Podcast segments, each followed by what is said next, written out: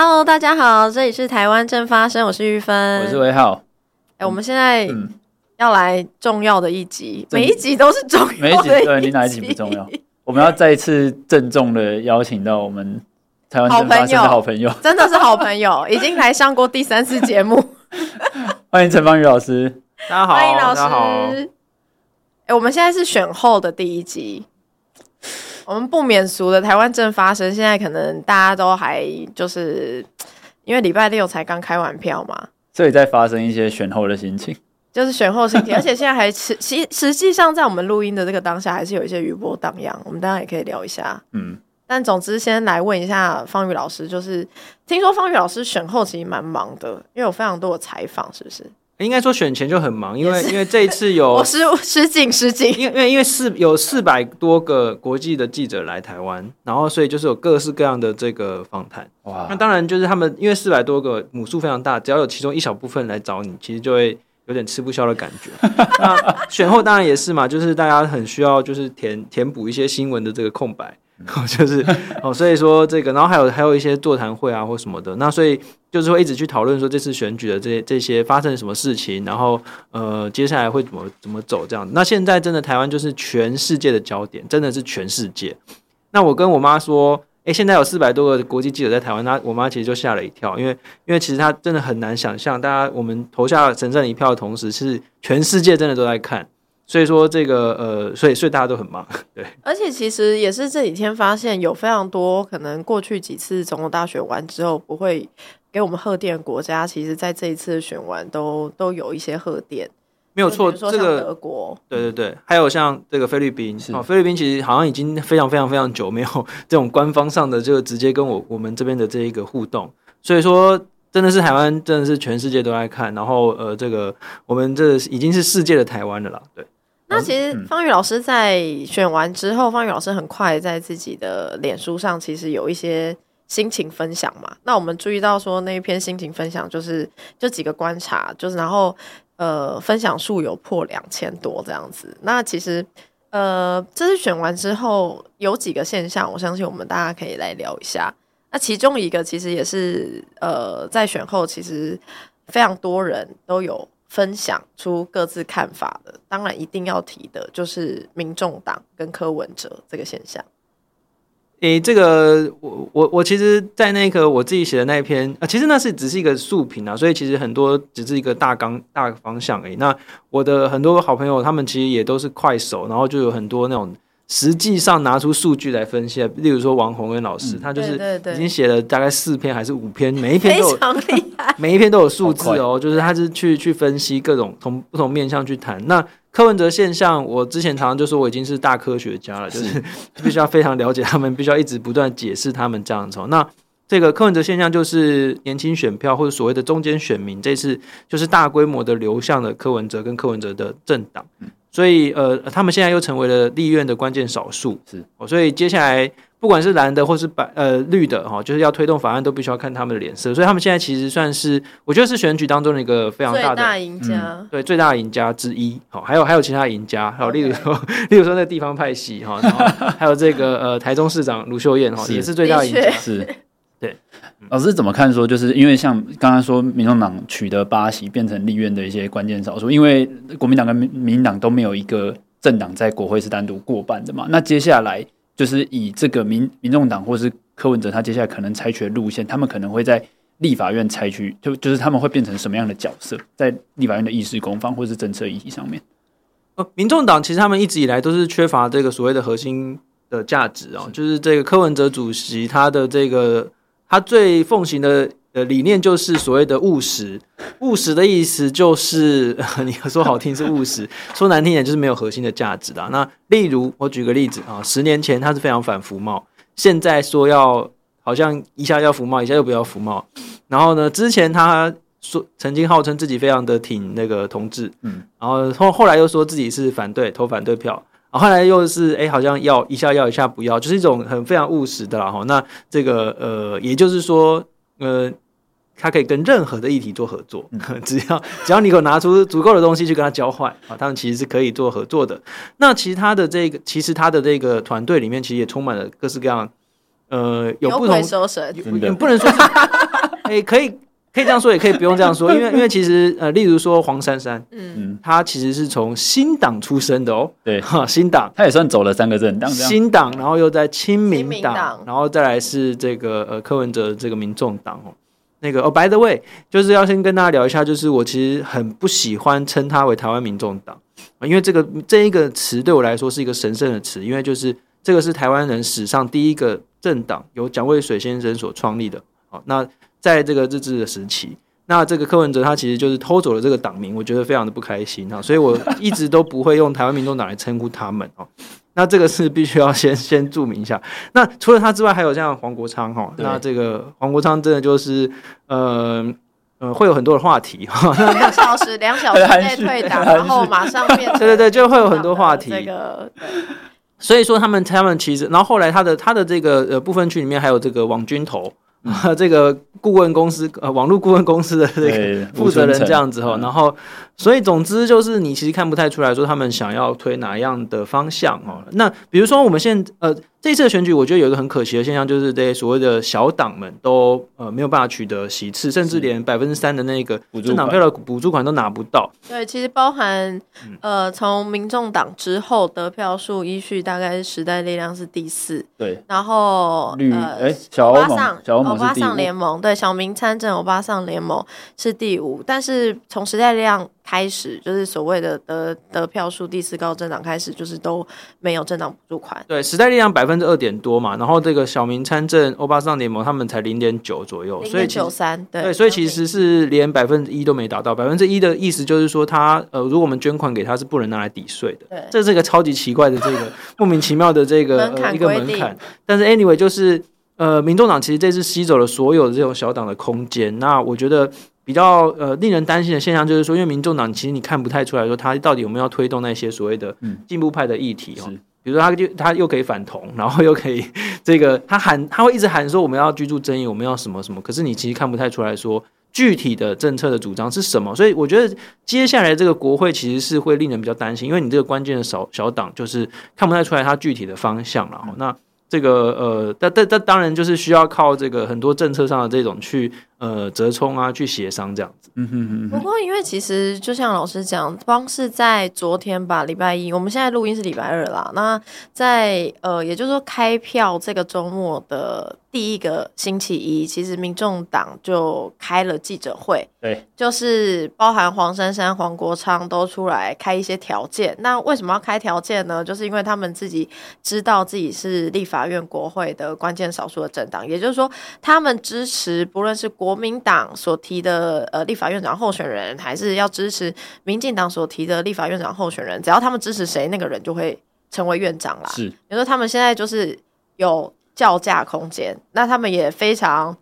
呃擅长的去活用他们现在有的角色，这个是应该的啦。就是说，以一个关键小党来说，本来就应该是这样。这这不这这是一一定会这样的。我只是比较担心的是，他们对于。不同价值的坚持的程度其实是看不出来的。他们可以跟韩国瑜合作，然后哎、欸，其实哎、欸，大家想想看一一件事情，就是你以前这个呃，以黄国昌的角色就是去反服贸啊，然后去这个站在第一线去批评中国。可是你现在。他已经不批评中国，对，对，已经很久很久了嘛。然后，然后你现在就是假设他投票支持韩国瑜当立法院院长，是荒谬的事情。那个画面应该是一个非常精彩的一个画面，这样子哦。那可是呃，我觉得对于民众党的呃支持者来说，我觉得民众党的支持者哦，这个呃，我我必须要先先跟大家讲一件事情，就是说，我觉得千万不要再骂人家什么。什么什么不懂事啊，或者是什么年轻人不懂事才会投科啊，什么被洗脑什么，我觉得千万不要再骂支持者，OK？该骂的是那个。起始作用者就是握有权力，对，就是像是台面上的人，没有坚持，像是变色龙、投机分子啊这种，然后或者是像是柯文哲一直不断失言，你应该是去骂柯文哲，不是应该去骂说为什么连这些年轻人要去支持这个一直歧视厌女的？呃，老师其实在强调一件事情嘛，是不是柯文哲跟柯文哲支持者是应该分开来看的？当然，因为。呃，柯文哲是一个非常典型的所谓的民粹主义的领袖。民粹主义的意思就是说，他会去区分两种人，就是嗯、呃，这个现在掌握政治权力的这些人都是所谓的权贵，然后有钱有权，所以我们就要去打败这些人。这边这些人是非常邪恶的这样子哦。然后去他去做一个二分法，然后我好，我们好，就是我们这一群一般人好，就是要去打败这些这个精英这样子，这个是很很标准。柯文哲其实展现出来蛮标准的一个民粹主义的这个倾向，还有一种精英主义的倾向，就是说啊，我们就是一些。我台大哦，他他最他最喜欢他在议会的时候，我智商一五七，或者是高红安，我匪逃匪。对啊，就是就是就是很很精英主义的啊，就是说你被人家问倒的时候，你不是你没有要想办法要找一些理由，你就说我台大的，我台大医学历很高，我台大，然后这种，然后那个高虹安开记者会第一句出来说是我什么台什么什么呃这个北医，我北医都领奖学金，北医什么台大水逃匪，我第一名的呢，哦怎么会可能会做错事情？哎，不好意思，这个你考试考得好，跟你会不会做错事情，这应该是两回事。但是，but 这个这是他们的 没关系，but 就是他们其实这种为什么会打动人心哦，是因为其实现在有很多人对于政治是的确是不满意的。嗯，那就是这个要归咎在两大党，就是什么传统政治人物可能跟一般选民来讲会有一些距离哈。毕竟你不会每天都看到那些传统的政治人物在干嘛。可是你可以，呃，对年轻人来说，他到处都会看得到柯文哲，就是尤其是你在社群媒体上面，在这个抖音上面，在这个短影片上面，是你随便一滑，通通都是柯文哲。然后，就算他没有说什么太有道理的话，就是就就像是这个我们那个呃有一个 Read R 的这个呃专题，就是说前年呃这个在。整个抖音短影片上面最红最红的一篇一支政治影片是柯文哲喝啤酒，他就只有五秒钟，就是柯文哲拿起个啤酒瓶，一二三四五，他就比了五，然后就就结束。然后我这样子就这样子，然后是点阅没有什么其他内容，几百万个点阅。然后我我我看到的时候，其实就是很就傻这样。天哪！说这到底是怎么样？就是这一整个世代，其实我们还没有好好去了解他们。嗯，你不能够去骂他们说这个你们就是被洗脑啦，你们就是没脑子，为什么要支持柯文哲什么之类？不是这样子的，因为。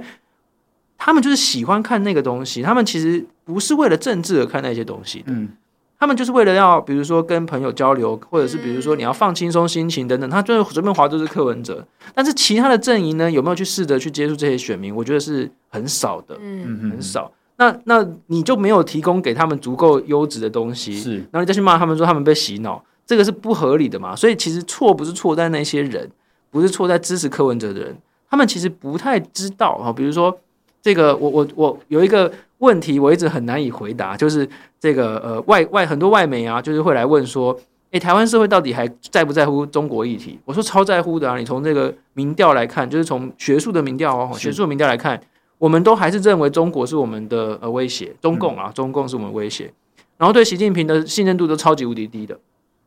可是除了马英九之外。哦，对，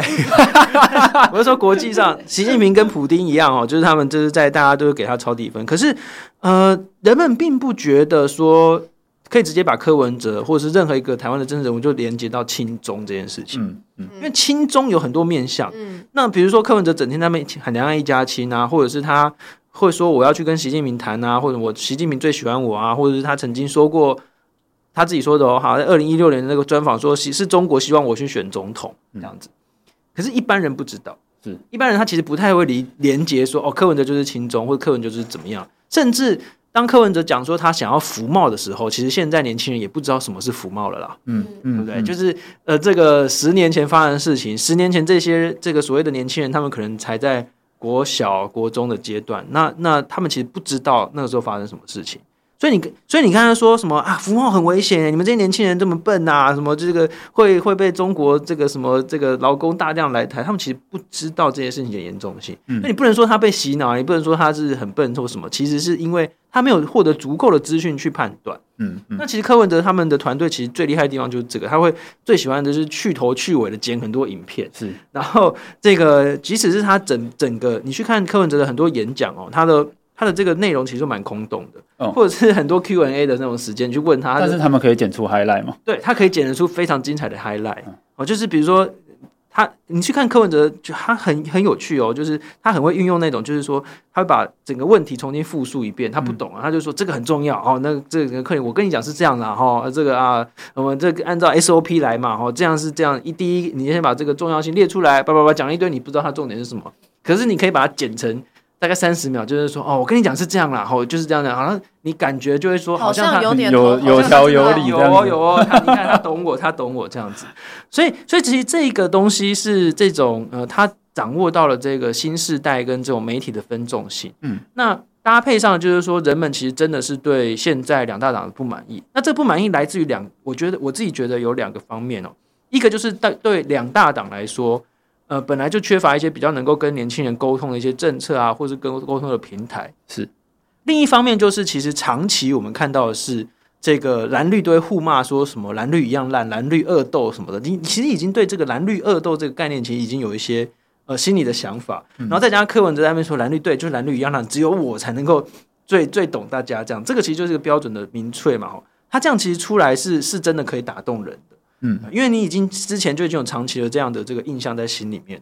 哦，那那那再加上他的这个语言的应用，的确比其他的这个政治人物还要更。有趣很多，所以自然而然就比较吸引多比较多的年轻人。那所以说，这个现象是这个现象其实也不是也不是台湾特有的。哦，那如果我们在这个全球范围来看的话，你去看说，你把名字遮掉，我会讲几个呃这个特性给大家看看哦。第一就是这个政治人物他通常会区分你我，二分二分法区分你我。然后第二就是这个政治常常会有一些歧视性的语言，比如说歧视女性哦，比如说柯文哲的名言叫做。这个一个行业在这个呃女性的人数增加的时候，代表这个行业就要没落了。哈，然后你长得漂亮的话，你要去做柜台，你不要来选举，你不要来参政啊。然后这个什么台湾女性不不化妆就上街吓人之类，他可以一直讲一直讲。可是 问题是，呃，听的人其实如果具有保守倾向的话，其实是会支持，会很开心，会很开心，就觉得啊好好笑哦，哈，这个很幽默啊之类的哈。然后还有就是在呃我们刚才说好几个特性，还有一个就是在这个所谓的。呃，不平等、经济不平等状况下的呃一些正当性的危机，什么意思？就是说，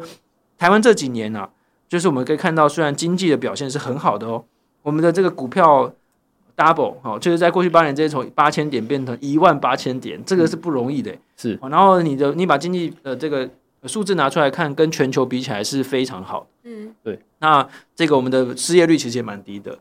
可是问题是一般对一般的年轻人来讲。他们的感受是有落差的，你根本你根本不，你不会去看英国的失业率多少啊，你不会去看美国的通膨多少，不会。我我立刻就是感觉到，就是以前我便当一个 八十，现在一百一百二，现在一百一或一百二，真的要到一百二，涨价啦，就是涨价。你跟我讲说台湾的通膨跟世界比起来不严重，我只会觉得这是政治人物在讲干话，是。对不对？就是说，实际上我买东西就是变贵。对啊，就是你就是那那民进党身为执政党，就是要负最大的政治责任，这是天经地义的事情嘛。嗯、所以你也不能怪那个粉丝不喜欢你，或者粉怪粉丝批评你啊，嗯、对不对？那所以柯文哲或者是其他的这种就是民粹政治人物，就是说，你看哦，这整个全球化、整个经济，我们都是输家。好，然后这个政府都不管我们，政府都不会 care 我们的心情，嗯、只有我我可以懂你们这样子。嗯、然后所以就一直批评政府哪边哪边不好。嗯、那年轻人就会不也不只是年轻人，就是支持者就会觉得说，对你讲的很对，我们应该有一种改变的这种希望这样子。嗯嗯，即使是他，即使是他并不呃不知道这个具体的这个替代方案是什么，但是我要改变看看嘛。嗯嗯，你现在什么都不做的话，你只会觉得说，那未来也就是这样啊。嗯、我现在就已经过得不好，我感觉就是很差啊。那我改变一下，对我来讲又没有损失。嗯嗯嗯。所以，所以这个就是在全球都有很多这种这种形态的政治人物出现。那川普就是一个最厉害的一个人。是是是。我听老师分析下来，就是听起来很像说，因为柯文哲之所以会拿到那么多年轻人，或是所谓呃蓝绿之外中间选票的支持，他代表了一个对于蓝绿建制派的一个不满，然后对于现在政府执政现况的一些不满。因为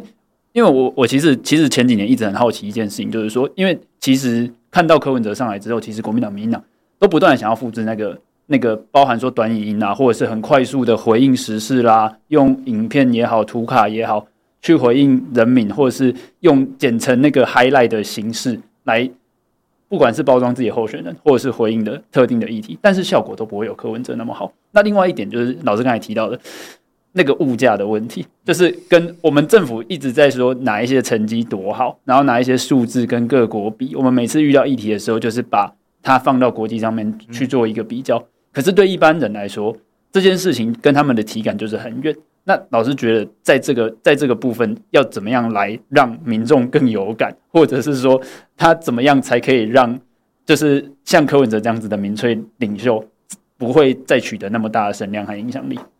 我觉得，我觉得民进党这几年这个遇到了一些困境，或者说他们需要改善的问题在于哈，就是一个信任的危机了。哦，其实民粹主义或者是民粹型的政客能够兴起，最主要也是信任的危机，就是对于体制正当性的这个质疑，以及对于这个传统政治人物都是不信任的，所以他们需要一个新的人来带领他们。那种就是这个信任感的问题。那这个信任感是怎么来的？就是有很多方面嘛。就是说，我觉得民进党这几年来有一个做的很不好的地方，就是在政策的说服方面。因为你可以看到政府会花很多时间去回应一些很细碎的议题，当然你必须要回应哈。这个很多这个就是假讯息或者是这种就是错误的讯息，你是要去快速的回应。但是除了那个之外，你是需要去跟政人民沟通，或者是去呃想办法去讲解说你们现在要做什么。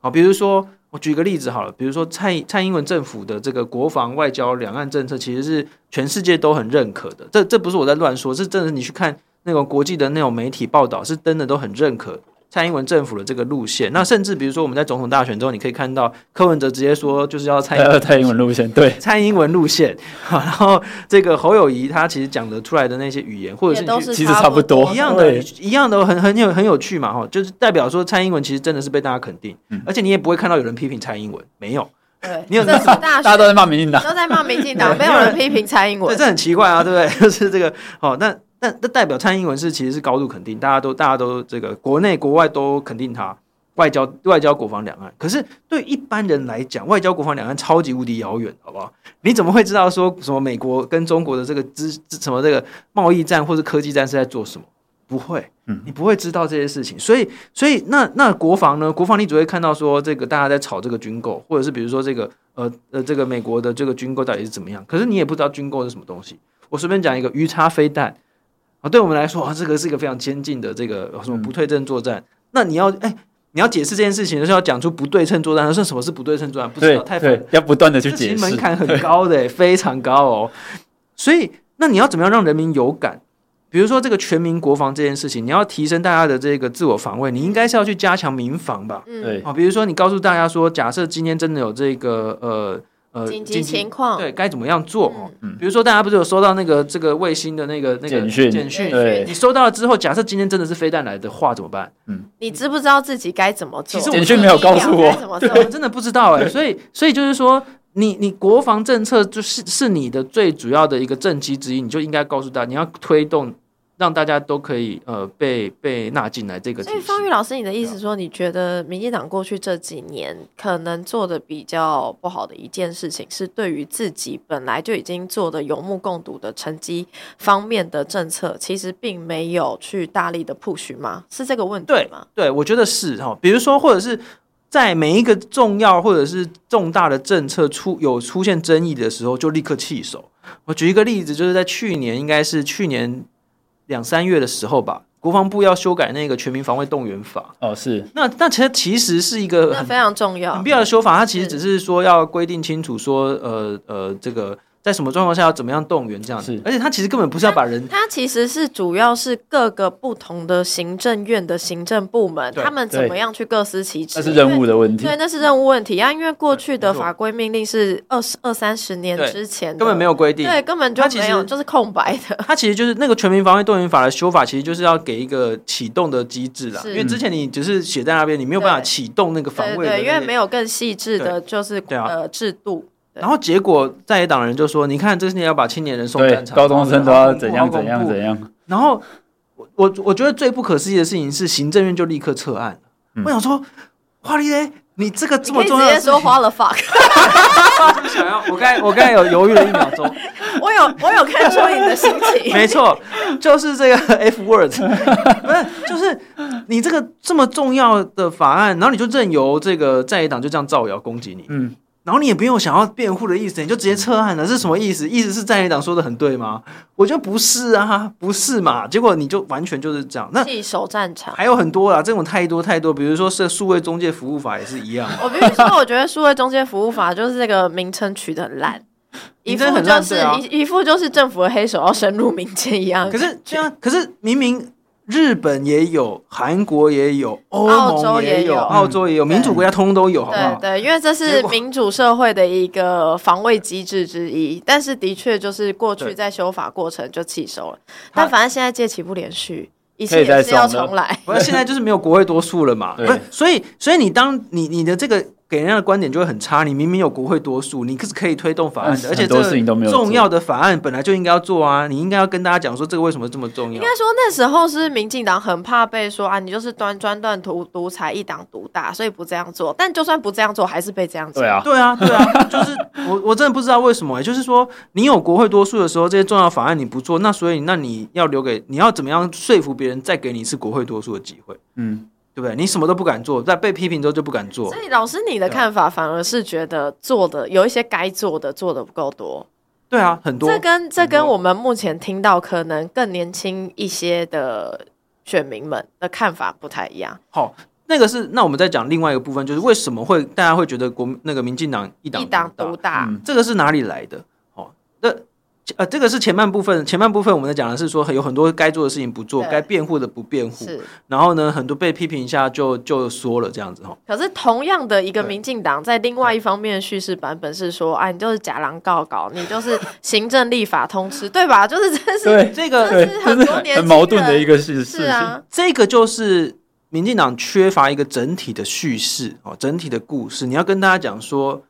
第一，什么叫一党独大？这其实是有政治学上的定义嘛。现在民进党离一党独大远的不得了，还是 差的超级遥远。是我跟大家讲，这个一党独大的定义是什么？就是你要一个政党稳定的、稳定的赢另外一个政党，第二第二名的政党百分之十以上，而且要连续赢好多好多次才叫做一党独大。大家听听政治，民进党政治学老师名词定义，老师上课了。二零一六年跟二零理性科学务实的各位柯文者支持者们，请听清楚。这我写过很多次了，但是这对，但是 anyway，就是你要你你其实要去跟大家讲说，完全执政下你要做什么事情。嗯，那有些事情该做，你要坚持下去。嗯，然后跟大家讲说，这不叫一党独大，这叫做政治责任啊，我可以负责任啊什么。但其实这些全部都是没有的，缺席的。我就是。呃，执政者有必要告诉大家一个整体的执政的蓝图，嗯，然后一个故事，然后这个文学。那其实执政呃反对党很容易就跟你讲说，你一党独大，你专专制啊什么，你要反制回去啊，嗯，对，你要跟大家讲说，这不叫做一党独大，我们应该是要很负责任的做很多很多的事情，这样子。那这其实完全这些东西都是缺乏的。那在另外一个方面，我觉得啊，就除了这个政策上面的缺乏之外，我觉得民进党还有这几年来还有一个非常非常严重的问题，就是跟公民团体。公民社会的一个断裂，嗯，完全的断裂，甚至有的时候是对立哦，就是或者是深刻的吵架，哈，跟公民团体的断裂，对于民进党的呃形象会带来很严重的影响，就是加深大家你一党独大，还有你专制的这个刻板印象。嗯，如果说民进党可以，比如说跟呃公民团体哦，或者是一些甚至是一些小党哦去合作的话呢，其实你就会比较不，你可以缓解你被一。讲一党独大的这个，因为你可以呈现说，你可以跟其他政党合作、沟通、协调的一面，没有错。但也的确，在过去四年来，你仔细回想，的确，民进党是没有这样子的形象的。对啊，那那那我们我自己呃，也不瞒各位说，我也是参加了蛮多这个呃公民团体，就是可能甚至我我这几年被民进党的支持者常常攻击啊。就是说，你们这些进步派都没有票啊！好，就是你谈人权、谈环保什么的，难道你要投给国民党吗？意思就是说，在情勒啦。对，就那我 我心中都是想说，呃啊，可是你们执政完全执政也没有在推这些这些法案啊，所以我当然不会投给国民党。国民党因为是一个非常保守的政党嘛，那。可是，可是你民进党执政也没有做啊，嗯，对，嗯、或者是说，我我希望你至少要推动嘛，好，至少要想办法去推动。可是你没有，那反而是这种一些呃外部的一些支持者就是来攻击，嗯，好，那这这这说真的，这几年被攻击的比较多，都是在 就是我我啊，或者是一些呃公民团体。我觉得其实像方宇老师刚刚讲到那个，就是呃民进党。在过去几年的其中一个问题是没有办法去在重要议题去做反制。我觉得这件事情如果有一些可能比较年轻的听众朋友听到，可能会跟他们的体感不太一样，因为对于非民进党的支持者，在使用网络上，可能在网络社群的使用习惯当中，可能会觉得民进党是一个。非常会反制别人，强势政党讲不得。比如说，的确是 讲的就就嘴回去，特意就攻击你，立刻有一堆人来攻击你。所以我觉得很吊诡的是，他同时共存在这个政党的现象，就是民进党他同时一方面他在台面上对于这些重要议题，对于在野党的攻击，他可能是一被攻击就缩了，就没有强而有力的反制回去。但是在网络，尤其是社群媒体上面，民进党支持者的反制能力，我相信这个大家应该是有目共睹的。我们刚刚有聊到一个，比如说像百灵果现象，或是讲范琪斐，其实你可以也可以替代成瓜吉啦。我我觉得，呃呃，民进党跟民进党支持者这是两件事情，但是是有直接的联动。嗯，好，那我觉得这几年不可讳言的很多支持者，民进党的支持者在网络上的确是会去攻击别人，但但这无可厚非。我觉得这本来网络上本来就是喧喧哗哗的，问题就在于说，民进党本身，或者是民进党的正规军。或者是他们的民意代表，或者是行政团队也好，是很缺乏一个整体的呃施政的蓝图，或者是对于一些重大政策的表态。嗯，那你如果不表态，就变成是让这些所谓的义勇军啊，或者是支持者那些义勇军热心的网网络乡民们去帮你表态，那就会把事情带到很糟糕的地方。就是那个方向也不一定是原本嗯期待的，因为他也没有想要掌握那个方向。我举一个例子哈，举一个我刚才想到一个例子是香港议题。OK，香港议题就是这个呃反送中嘛，反送中之后，这个呃很多香港人，那其实有很多移居跟香港人想要来台湾移民，对，对不对？那呃行政部门方面，民进党其实是呃就是比较偏向保守一点，就是要多一点的审核啊什么之类的。嗯嗯嗯，可是你就是开始避免讲到这个东西，结果在网络上变成怎么样？你知道吗？网络上变成民进党支持的就说那些香港来的全部都是间谍，中国的间谍这样子。然后我就有认识香港人呢，他就说。民进党把我们骂成这样，可是不是不是民进党骂你们这样，而是这个民进党支持支持者，当当然也有一些民代，民进党的民代啊，就是之类的。可是你中央政府并没有定调。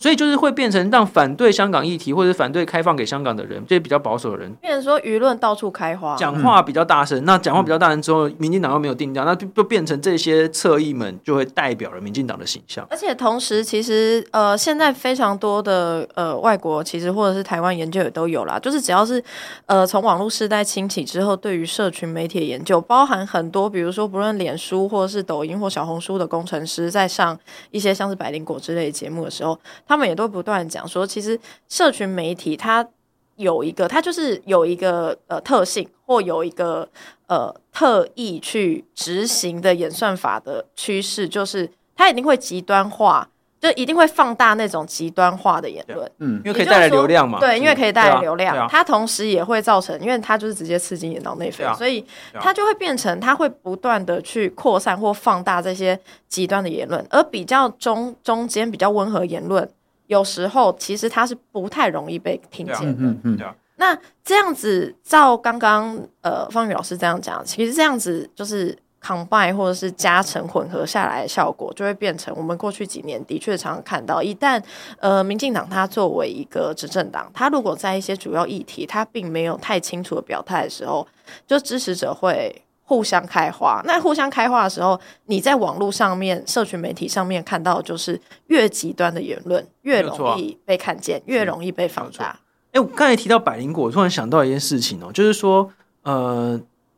在四年前，嗯，我们可以看到蔡英文总统其实上遍了各种各式各样的这个网红的这个节目，嗯，是，我觉得。我觉得我们不能够去讲说啊，只要你一上网红节目，就会一定是怎样，因为你是要尝试着做不同的这个面向的这种政策的沟通，不同 TA 的对不同 TA 的沟通。嗯，那现在其实我们好像很少看到赖清德有去上，他有上一些 podcast，很少，对，对就是他是选前密集的上了几个，对，但是你没有看到长期下来有什么样的互动，因为平常没有在经营。对啊，就这这个部分其实是需要经营的，因为年轻人都在这些新的平台上面，嗯。对啊，那在新的平台上面，你就必须要去想办法，呃，这个呃，就是你要去，至少你要去接触嘛，接触看看，然后你就算觉得讲的不好也没关系啊，你至少就是让大家看到你有 show up 在那边，嗯，这样。那呃，我觉得百灵果现象是另外一个我觉得很值得拿出来谈的，就是说，说？因为很多台派的选民或是民进党支持的选民非常极度的讨厌百灵果，嗯，我其实常常很不解这件事情。呃，我我可以理解他们为什么为什么这么讨厌，为什么要讨厌？我我觉得可以，我知道一些理由啦，就是长期下来，因为百灵果，呃呃呃，这样批评他们，他们有的时候会讲的那个，他们解释，他们应该，因为他们也很常批评别人，他们解释，对，对，他们应该有这个开放的心胸。很多他们很多时候解释国际现象的方式，我很不欣赏。哦，真的、哦。但是，嗯，他们就是可以带出很大的流量，而且很大的那种讨论的热度。嗯、我觉得必须要给他们一个肯定。嗯，因为为什么我觉得要肯定他们？是因为现在那一群他们的的这个听众，就是年轻选、嗯、年轻的这些选民，其实一般你要叫他们去听政治的事物就已经很困难了。是啊，就是他们能够一个礼拜打开，就是看个半个小时的新闻就已经很多了。但是你百灵果就是他们一一直以来就是至少就是有在国讲国际啊或什么的，那那我觉得这个是必须要必须要这个呃肯定的，嗯，就是说把大家带到政治事务上面讨论，不管你用什么方式来带，这样子哦。那这个可是当你民进党支持者一直不断去攻击百灵果的时候，你知我知道你们是呃有有很多人是讨厌他们的很多的言论，但没有问题啊。可是你去攻击他们，然后就用很激烈的方式去攻击他们，说对于百灵果的粉丝来看是什么感想？就是民进党人都好极端哦，都好讨厌哦，这样的那种感觉，对不对？那你自己再去分析，就是说百灵果人，你现在很就有很多人就说，你看啊，你们百灵果人，或者是你们的这些粉丝全部都是柯粉，嗯，好，然后你就一直骂他，一直骂他，一直骂他，这样子会让这些人更讨厌，还是更喜欢民进党？嗯、当然是更讨厌啊！它是一个互为因果的，对不对？当然是更讨厌啊！你应该要做的事情，应该是去尝试去跟他们对话，或者是至少。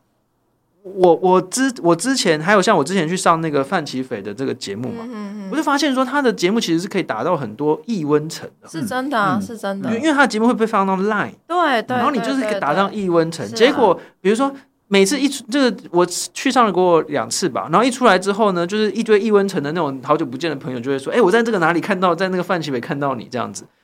可是台派的这个网络上，你理论上应该是要去帮忙传播这些，比如说我在，比如说我去。反驳以美论，反驳什么？理论上应该要是，结果不是他们看到范琪斐就这讨超讨厌，开始骂你哦，你就是那个对，然后你你非但没有去帮忙传播，你反而还是把它贬低，或者把这个像像我 去去上过范琪斐，就说你们就是一些同路人啊，什么怎样，就是骂。那对民进党支持者，或者不对于这个柯文哲支持者，或者是对于这些比较没有参与在政治当中的人，就看到就是就是这些在骂，就是在骂我们。我就想说，我们做错什么事情吗？为什么要被你们骂？为什么要被民进党支持人骂？那久而久之，在网络上面就是这个信任，觉得好恐怖哦。嗯，这个信任感对民进党信任感是一点一滴在流失的，是对，我就觉得很可惜。我觉得那个。那个老师刚才提到，有点像因人肺炎的那种感觉，就是他他他他已经有一个既定印象在，然后他不管讲什么东西，或是他邀请谁来讲，即便他回应的议题，他可能跟你其实站在同一边的，对啊，但他反正他就是他就是把你用各种其他的东西洗回去，对啊，然后变成好像说你就是跟我们是不同边的人。讲到因人肺炎，我有一个理论，哎，请说，请分享分享给大家，因为我已经分享给林威浩了，因为我因为我觉得这蛮实用的，哎，我个人 我个人非常受用，这真的蛮实用。我之前也在方宇老师的课堂，我分享给他的。学生们，我在这边一定要分享给各位听众朋友。就基本上，这是我之前在市议会的时候，只要看到柯文哲讲什么，我会第一反应先做的。就因为我很怕我自己因人肺炎，因为我很讨厌别人这样对我，所以我会希望尽量不要这样。所以要避免自己因人肺炎，就是今天如果柯文哲讲一句话，我觉得他怎么这么不 OK 的时候呢，我会立刻把这句话。讲的人的脸替换成另外一个我很欣赏的对象，比如说孔刘或者是木村拓哉。嗯、哼然后如果我觉得哎木村拓哉讲这句话也很不 OK，那就代表哦我不是因为我不是因人肺炎，而是这句话本身就不 OK。但如果比如说换成孔刘或木村拓哉觉得哎讲这句话也是还好嘛，那就知道说哦这句话可能真的有问题。我这些没有就代表说我是我个人有问题，就是因人肺炎。就是对，你要把讲这句话的人换成某一个你自己本身就具有好感的人，嗯，然后再去重新去想象那个你觉得很不错的对象讲了那句话，你也可以换成一个你暗恋的人，随便你。但总之，我觉得这是一个就是替换练习啦。就如果大家想要避免自己因人废言的话，可以试试这么做。我个人尝试下来蛮多次的结果是蛮有效的，都可以在一些时候分辨出啊。我纯粹是对这个人不爽，所以觉得这句话不 OK，还是，他讲的东西真的有问题？对，或者是还是这句话本身就真的有问题。黄玉芬上次跟我讲完之后，我再试用了几次，我觉得真的不错，蛮有用的，可以试试看。对对对对对，你就可以把它换成个可爱的对象，你喜欢的男生或是女生，然后再讲。我蛮建议，就是刚刚我们讨论的，其实因为我觉得大家都是处在一种无奈的心情啦，就会觉得其实可以团结在一起的人们，或可以团结在一起，成为互相。合作分进合击的不同群体，怎么会好像变得很分裂？我觉得在呃瓜吉在选后上百灵果的那集节目，也在讲一个类似的状况。就是瓜吉有提到一件事情是，是你其实把候选人遮遮起来，跟政党遮起来，然后你去看，就是这次呃，就是比如说呃，包含民进党、国民党跟民众党所提出的政见，你会发现其实政见。在政见方面哦，你把所有政党跟候选人遮起来之后，你会发现，其实民进党跟民众党的，就是提出的政见，其实大方向是蛮接近的。那当然，国民党就是差比较远。那也就是说，如果我们今天就是做一个，虽然我很不想强调这句话，但是我不希望这句话变成某一个政党的那个语言诠释权，所以我要把它抢回来。就是如果我们作为一个理性科学的人的话，你就会知道说，在我们如果只谈政见大方向的话，其实民进党跟民众党之间应该还是在一些议题上面是可以去沟通合作的。但现在看起来好像其实反而就是民进党跟民众党的支持者之间互相攻击的冲突性，战得乱七八糟，其实比。可能比民进党跟国民党之间，或者是比民众党跟国民党之间，就算他们蓝白合分裂，但看起来好像在政见上面最相似的两群支持者，却是在就是呃这个光谱的最极端的两端。但是我必须要我必须要讲一下那个。呃，稍微平反一下了哈，然后我先稍微平反，再再附和你。来来来，平反一下，就是说，我觉得为什么大家不去站国民党？因为国民党太弱了，弱到爆，不值得站吗？对，现在人家现在站不起来，不是啊，那个就是一个完全不同世代的那个。然后这几年，但其实我们当然必必须要说了，肯定一下国民党这几年他们其实提名了蛮多年轻的候选人，对，这是必须要肯定他们。可是徐小新其实蛮不弱的，他们的他们这些人。他们这些人要么就是正二代啦，要么就是像这种徐小新这种战斗型的表演型的。是，其实其实对于整个治国方向，其实也是没有没有没有改，没有没有什么注意，这样就对了。但是呃，他们真的太弱了，没有没有任何一个可以可行的论述，或者是这到目前为止，我就是不知道为什么到目前为止还要喊九二共识这件事情，嗯嗯，弱到爆。OK，所以没有人要去赞他们。OK，那我就是我之前在那个我们的学校呃东吴大学做了那个东吴大学基本调查，嗯嗯嗯，支持侯友谊的比例大家知道多少吗？五趴。五趴五趴，然后低到说那个样本数不够，根本完全没有办法分析。这样，天哪，样本数低到样本数不够，很可笑。你五趴而已。国民党的朋友要不要看一下陈芳语老师的调查？大家加油一下。四年之后不是啊，这些人现在就有投票权呢。二十岁之后是大学生。市场的 IG 有完整的 这个相关分析。对对，就是总而言之，就是国民党太弱，所以没有人去站他们。但但是但是在这个光谱上，这个比较接近的这群人转成一团，我觉得真的是很可惜。那我觉得在现实上面，我觉得更可惜的是时代力量跟民进党的关系。嗯，这个不是只有呃，这当然双边都需要负责任，但是在比如说新竹市、新竹县，嗯，明明是可以合作的。可是这几年，对，你去看王婉玉的得票数跟民进党候选人，我记得是曾曾盛凯，对，曾盛凯得得票数加起来其实是赢过国民党的当选。在在那个新竹市也是一样啊。是啊，但是但是这个因为他们长期以来就是一直吵架，一直吵架，吵到不可开交，然后所以就变成双输。嗯，我觉得这个实在是看的就是很难过哦，因为因为呃，可是如果是民进党支持者，就会觉得这是时代力量自己的问题。对啊，对啊。是是这样没错，我的意思是说，我不是，但我的我的我的立场比较觉得是双方都有问题。我觉得双方都有问题啊，双方绝对都有问题。就是说，你明明可以坐下好好谈，就是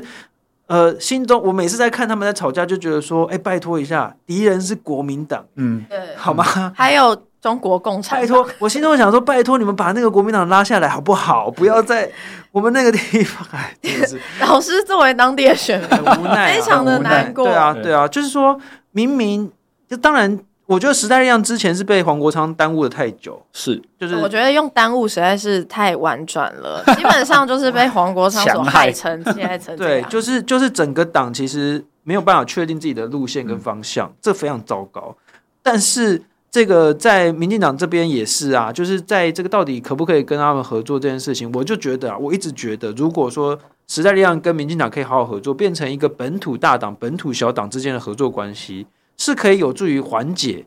缓解说大家呃这个对民进党所谓所谓的一党独大的这个呃印象，嗯，甚至是时代力量本来就应该要吸走那些不想要投民进党人的票，而不是让柯文哲吸走啊，嗯，对不对？时代力量它本身。呃，在不管是王婉玉也好，邱显智也好，他们是真的有在关心社会上的议题的，移工、哦，移工、移民、移工的这些问题，法律的问题，社会住宅这些问题，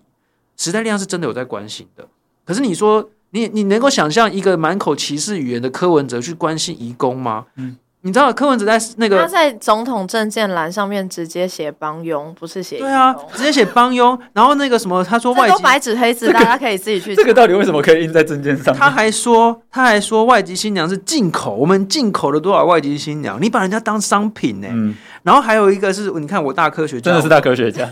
如数家珍。信手拈来。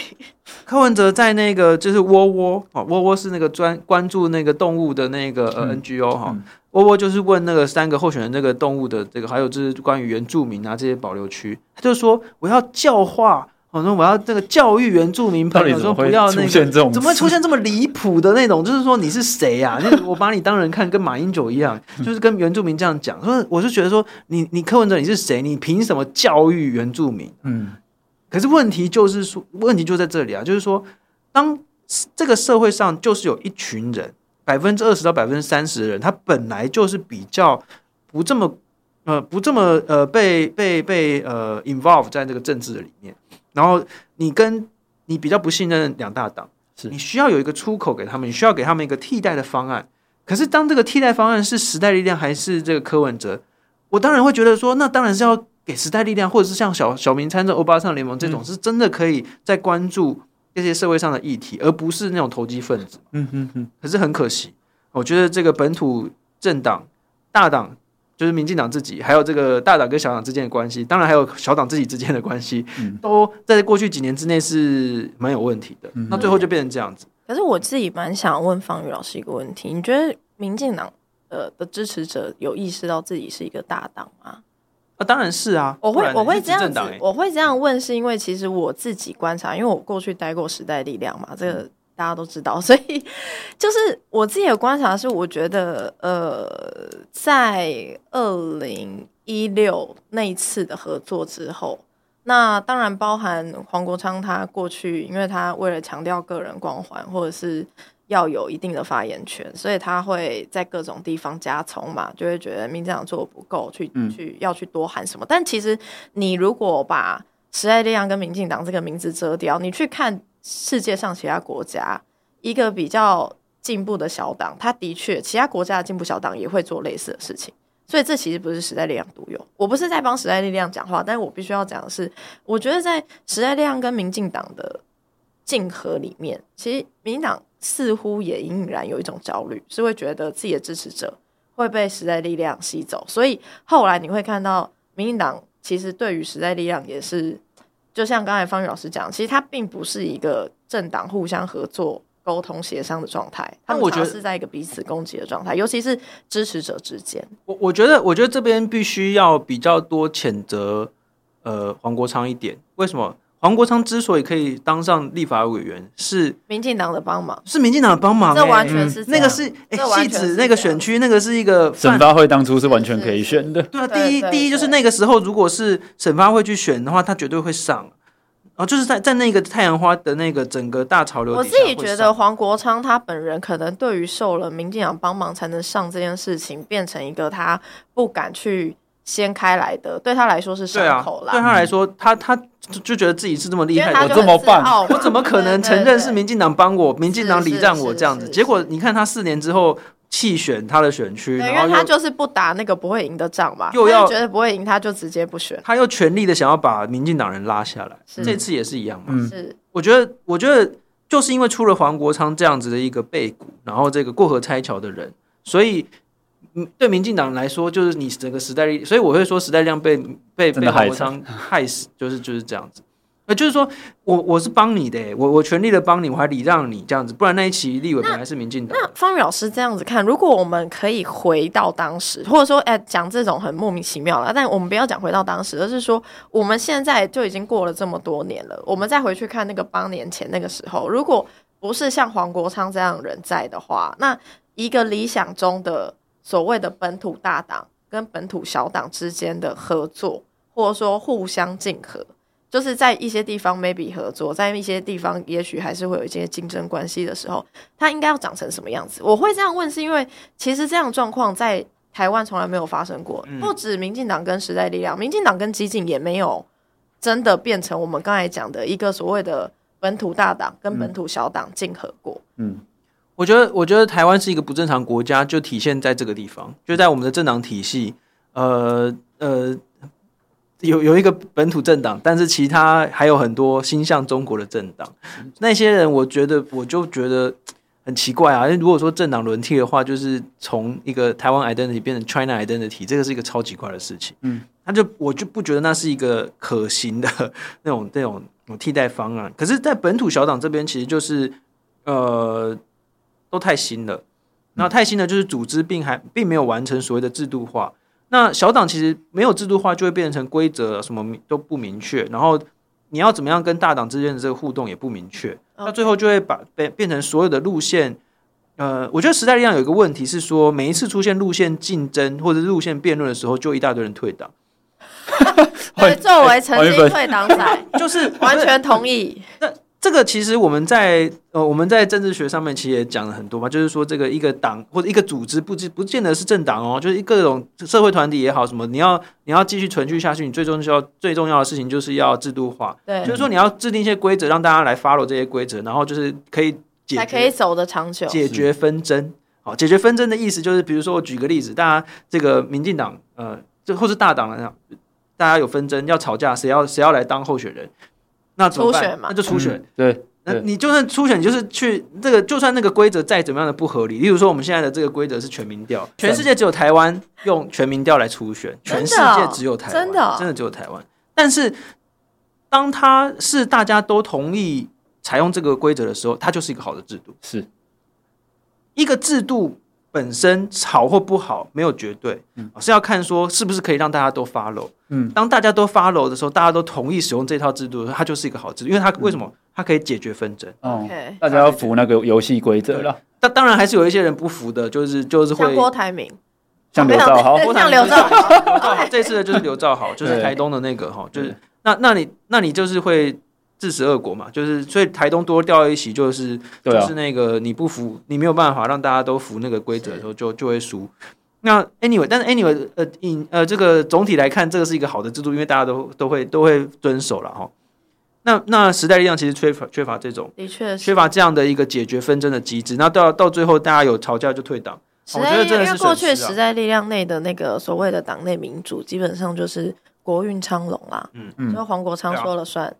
那我必须要补充一件事情哦，就是黄国昌在这个二零一六年选上立委之后呢，他号称他的名号叫做什么战神，嗯，对，战神。那、啊、就你看过一个战神，连自己选区都不敢选的吗？确战神，确战的战战神这样子，笑死人。然后结果呢，这个再帮大家复习一下历史，因为这个大这个已经四年了，就是四年。那黄国昌弃选，而且是很后面才弃选，最后是谁出来救援的？赖品赖品妤，非常厉害。那他这一次就是选输了，为什么？嗯、其实我们可以。再回到选战本身了，就是说，呃，这一次的整个选战哦，就是呃，有一个很大的特色，就是民进党跟国民党都回到了基本盘，是，就是你去看，呃，政党票跟总统票的重叠程度，几乎是完美的斜率一哦，就是说，你拿到多少政党票，就拿到多少总统票，反之亦然哦，所以就是全部都是基本盘，是。所有的中间选民几乎绝大多数都投给柯文哲，嗯，那两大党都失去了这个吸引中间选民的这个能力，那。那这个基本盘在地方选区上会发生什么事情？就是像赖品妤这种人会会落选，因为你回归地方派系之后，你要怎么样动员跟地方派系对决？你一定输的嘛。对，地方派系就是整个家族在那边经营很久啊，对，你就是输定了。哦，那就是在现在有很多这种五五坡的选区，你必须要靠大量的那种年轻人或者是呃中间选民来来拉抬，是，或者是你必须要提出一些。新的政策或者是一些大的方向，比如说之前反送中，那那当然就大家会投给那个台湾意识的政党，或者是要抗中保台的政党。在二零一六年，有太阳花的这个呃世代，大家都就会反对那个像是要往中国靠过去。可是这一次其实基本上没有这种大方向的议题了。对，我就是说，这个当然是呃选战策略的设定的错误，也是一个一个理由。那另外一个理由就是中共的演化进化。其实我觉得中共的进化真的是非常令人吃惊，因为你可以看到，在这几年，不论是呃所谓的中国因素，或者是所谓的抗中保台，在各种方式，不论是呃社群媒体的短影音啊，或者是各种舆论社群的发酵之下，它已经变成年轻人一听到就会。赌烂的一件事情，就会觉得一听到就会觉得哦，你又要跟我讲这个，哦，又是这个原因，嗯、然后会变成成功啊，对，操作的很成功，没错，非常操作。中共中共的这个呃，中共的最近几年的那种介入台湾的方式，它其实已经变得比较难以察觉啊。例如说，他就会邀请一大堆什么里长。哦，去去中国，他以前就会邀请一些大巨头的那些呃，这个呃，这个政党大佬什么去，他就是很高调，标的很明显的人，吴思怀那些人就会一直去退将什么，大家一看就知道。你看你中共就是很烂，可是现在他根本就不这样做，他变得很低调，去去邀请的是里长或者一些团体的团体头人。对啊，那就是你你去了，他也不跟你讲要干嘛，反正你就是会对中共留下很好的印象，然后回来就口耳相传。对，那这是第一个。那第二个就是所谓的资讯站，他其实现在会假装自己是当地的社团。嗯，我假装自己是台湾的社团，然后假装或者是直接收买 YouTuber，嗯，哦，那这很多 YouTuber 就会开始拿了拿了外部的资源之后，开始讲很多中共的好话，哦，或者是散播一些呃有有有争议的讯息。再来就是在这个抖音上面有一大堆那种似是而非的假讯息去攻击执政党，那你久而久之就会觉得对执政党好像很烂一样，哦，那所以这个中共的因素变得比较没有办法察觉，那所以这个执政党也没有办法用这个来来做什么样的动员。而且我觉得更恐怖的是，呃，现在就连执政党要去澄清这是假讯息，也会让假讯息这件事情变得很像狼来了。你懂我意思吗？嗯、就是一直讲，一直讲，因为已经已经反复在出现，对，已经反复出现到选民甚至民众已经对于假讯息这件事情有点无感。那那我觉得 OK，好，你又说这是假讯息，那什么都是假讯息，然后就会变成其实有点失去那个防范的。那那我必须要强调一下，就是根据不管。各个国家哦，有各种民主国家，各式各样的这个研究机构的单位，也包括我们台湾自己的研究单位，都指出现在假讯息或者资讯作战仍然是非常的猖獗。嗯，请大家要知道这是一个事实，就是不要因为是民进党讲的，对，这是一个事实啊，这是一个事实，好吗？这个真的是，而且是不管是学术单位也好，政策单位、智库或者是政府单位做的研究，通通都证实了中共就是一直不断在散播假讯息。那这个假讯息可能你其实不太会直接的这个知道说啊，这就是假讯，它可能就是半真半假，或者是当台湾出现某一些不好的新闻之后，他就开始帮你大量的这个加工产制。例如说，例如说，现在最严重的一个假讯息就是作票。嗯嗯，哦，你去看现在抖音上面一大堆什么民进党作票，或者说什么这一大堆哦，超多。那他也不用一定要达到什么效果，他只要让你一直不断看到说，你看民进党就是烂，你民进党就是作弊啊，民进党就是怎样。他只要一直去加强这个印象就，就就足够造成一定的混乱。嗯，那所以这个这个是一个呃，其中一个呃，接下来需要就要非常注意的这个地方。嗯嗯，韩国媒体就有报道说，因为韩国其实电子投票，所以韩国的新闻有报道说，哎，台湾的投票很像在选班长。就是因为是现场，而且还用那个是教室或什么的，对，又在教室，然后就用政治标记，很像选班长。不过韩国媒体，我觉得他们真的是查核非常认真，因为他们还细数说啊，为什么台湾现在还是人工计票？因为过去呃国民党威权执政时期就有被做票过，然后会关灯什么的。哦、他们还讲出国民党哦，哦然后他们还说这样子呃人工计票好处就是有层层把关，不会有做票疑虑，就是。其他外国媒体都已经看得这么清楚了，结果我们台湾人自己就是在那边质疑作票，也讲不出个所以然来。但是这个就是有资讯战的痕迹啊！是你，你如果去看那些一些研究的组织，他们应该就会发布一些报告，去跟你讲说，网络上就有一大群那种协同作战，就会跟你帮你帮助你那个什么传播的节点在哪里，去传很多这种争议性的那个。就为什么一时之间、短时间内就可以大量转播？那。我最后想要讲的是，我觉得这件事情其实是最恐怖的，这件事情恐怖在哪？因为你其实想想看哦，如果今天这件事情就是。如果已经都有研究机构讲出有这些大量传播的节点，那它其实从选前，因为选前大家如果去 Google 新闻媒体报道的话，可以发现，呃，我们台湾的检调机构是有具体掌握，就是中国有大量资金来在台湾做假民调，嗯，操纵民调的痕迹跟具体的市政。那大家试想一下，今天在选前。中国透过这样的方式去发布了一些民调，这些民调它可能显示什么？以目前做票的这些呃风波来看，就是显示的就是柯文哲是第二名嘛，就是他在选前的民调非常高，那让柯文哲支持者相信说，哎，柯文哲的支持度就是这么高，结果最后投出来没有这么高，然后现在再搭配这些做票的影片，他其实在下很大一盘棋，这盘棋是什么？其实对中共来说。中共来说，他最想要的是国民党执政吗？其实不是诶、欸，中共最想要的是柯文哲民众党执政吗？其实不是、欸，中国共产党他最想要的是台湾人从此对于民主制度丧失信心。没有错，就是觉得如果台湾人自己都觉得。民主是假的，我不信任这个民主制度。那久而久之，就会觉得我也不需要投票，嗯，或甚至是投票来拒绝民主制度，因为这过去在德国就发生过，嗯，那这其实才是中共最想要的，没有错。所以我觉得这件事情大家真的要放在心上，就是现在包含这些作票影片被传得沸沸扬扬，就是我们可以看得出来，这些痕迹其实都已经逐渐在透露。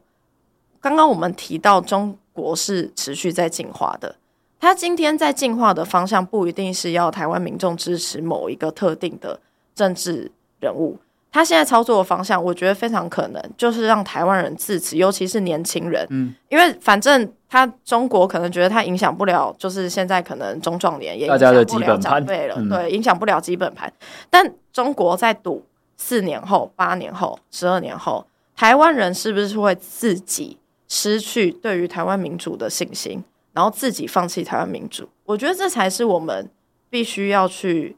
小心防范，而且我觉得这是民进党作为执政者要非常放在心上的事情。但放在心上的方式，并不是去攻击柯文哲的支持者，因为 柯文哲的支持者，我觉得民进党要好好的放在心上，是要把民众党的支持者视为民进党最大的。潜在的选民。没有错，我觉得这件事情过去其实很少人直接搬在台面上讲，但现在都已经选完了，我觉得要很明确的讲出来，因为你一直不断的去善笑、排挤或者是排斥这些人，你实际上就是在固守自己的基本盘，那结果就是我们现在看到的投票结果，就是所有的已经不止刚刚不止讲王鸿源老师的这个。呃，研究非常多篇的报道，研究跟呃数据比对分析，都历历显示，二零二零年非常多投给蔡英文的中间选民，在四天呃三天三天前三天前的这一场选举，全部都投给柯文哲跟民众党，这是对民进党的警惕。嗯，